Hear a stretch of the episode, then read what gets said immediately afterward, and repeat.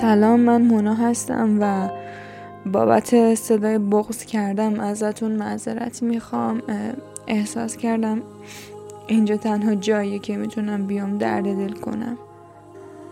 می‌دونم که این اپیزود دم عید داره منتشر میشه و حالا هوای منفی نباید بدم اما امروز واقعا احساس کردم که هیچ کس توی این دنیا ندارم و خیلی تنها هیچ کسی که بتونه منو صد درصد درک کنه نیست کنارم. هیچ کسی که بتونم واسش توضیح بدم افکارم و درد دل کنم. از چیزایی که اذیتم می‌کنه حرف بزنم. هیچ کس نیست واقعا. و یه درمانگر درون دارم توی خودم که هر دفعه به خودم یادآوری می‌کنه که این احساسات قراره که رد بشن. اوکی رد میشن اما الان خیلی دارن اذیتم می‌کنن. حدود یک هفته میشه که من کلا صبح تا شب رو تختم هیچ کاری نمی کنم با کوچکتر محرکی گریم می‌گیره. تصمیم بزرگی می‌خوام بگیرم و خودم واسهش خیلی هیجان دارم اما وقتی به پذیرفته نشدن از طرف خونواده و جامعه فکر می‌کنم خیلی ناامید میشم. امروز داشتم به این فکر کردم که اوکی چند روز روتین تو حفظ کردی ولی باز دوباره از اون روتین افتادی. یعنی علنا من تا آخر عمرم نمی‌تونم یه روتین رو داشته باشم و هی این رفته آمده بین روتین ها منو اذیت می‌کنه. دلم سکون می‌خواد دلم آرامش می‌خواد دلم زندگی یک نواخت می‌خواد.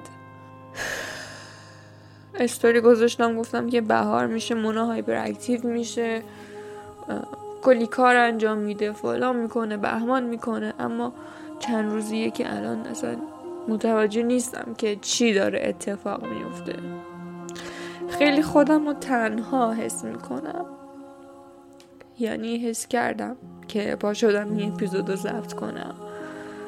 اما صدام هم احتمالا خیلی زشت شده باشه اما مهم نیست. فقط می‌خواستم که درد دل کنم که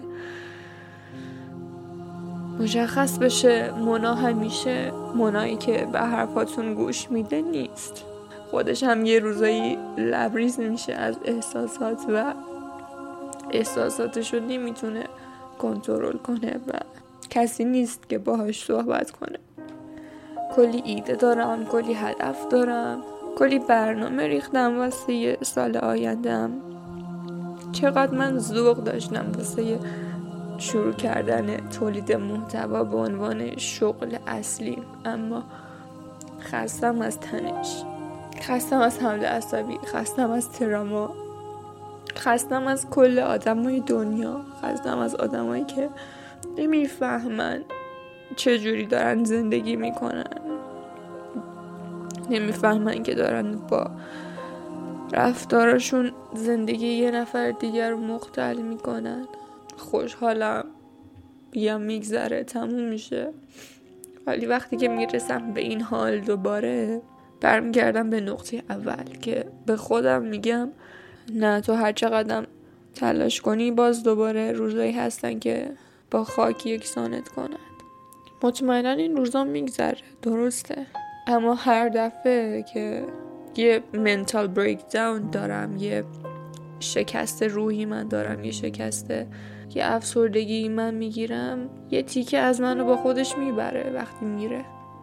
و بعد همه بهت افتخار می‌کنن که چقدر خوبه که از سنت بیشتر می‌دونی. چقدر خوبه که پخته تر از سنت هستی. اما تمام این پختگی و این همه درد و رنج سببش شده و باید اینجوری بهش فکر کنیم که نباید اینطور باشه.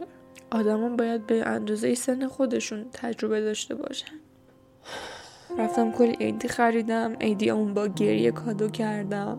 واسه خودم یه جایزه کوچیک خریدم که حالم بهتر بشه. حداقل یه دلخوشی کوچیکی باشه که ایدی کوچیکی واسه خودم باشه. هر چقدر من روش های روانشناسی و روانکاوی و اینجور چیزا رو بدونم بازم روزایی هستن که هیچ کدوم از اونا به خودم نمی‌تونن کمک کنن. وقتی جزو اون درصدی از آدمایی توی جامعه هستی که یه اختلالی دارن یا چه می‌دونم حالا مثلا هر چی هر اقلیتی از جامعه باشی خیلی آسیب پذیر میشی و مردم خیلی خودخواهانه در برابر تو رفتار می‌کنه شاید خود من هم در برابر بقیه اقلیت ها اینجوری رفتار بکنم اما بعد از حداقل بعد از تشخیص اختلالم حواسم خیلی بیشتر به اقلیت های جامعه هست. اما هرچی که هست هر چند روز یه بار من دقیقا این حس و حال تجربه می‌کنم. و خیلی سختمه خیلی زیاد. و هر دفعه باعث میشه که واسه دفعه بعد تو خیلی قوی تر بشی. اما خب این دفعه زور اون از من بیشتر بوده. شاید بایپولار باشم نمی‌دونم. دنبال تشخیص اینا دیگه نمی‌خوام برم.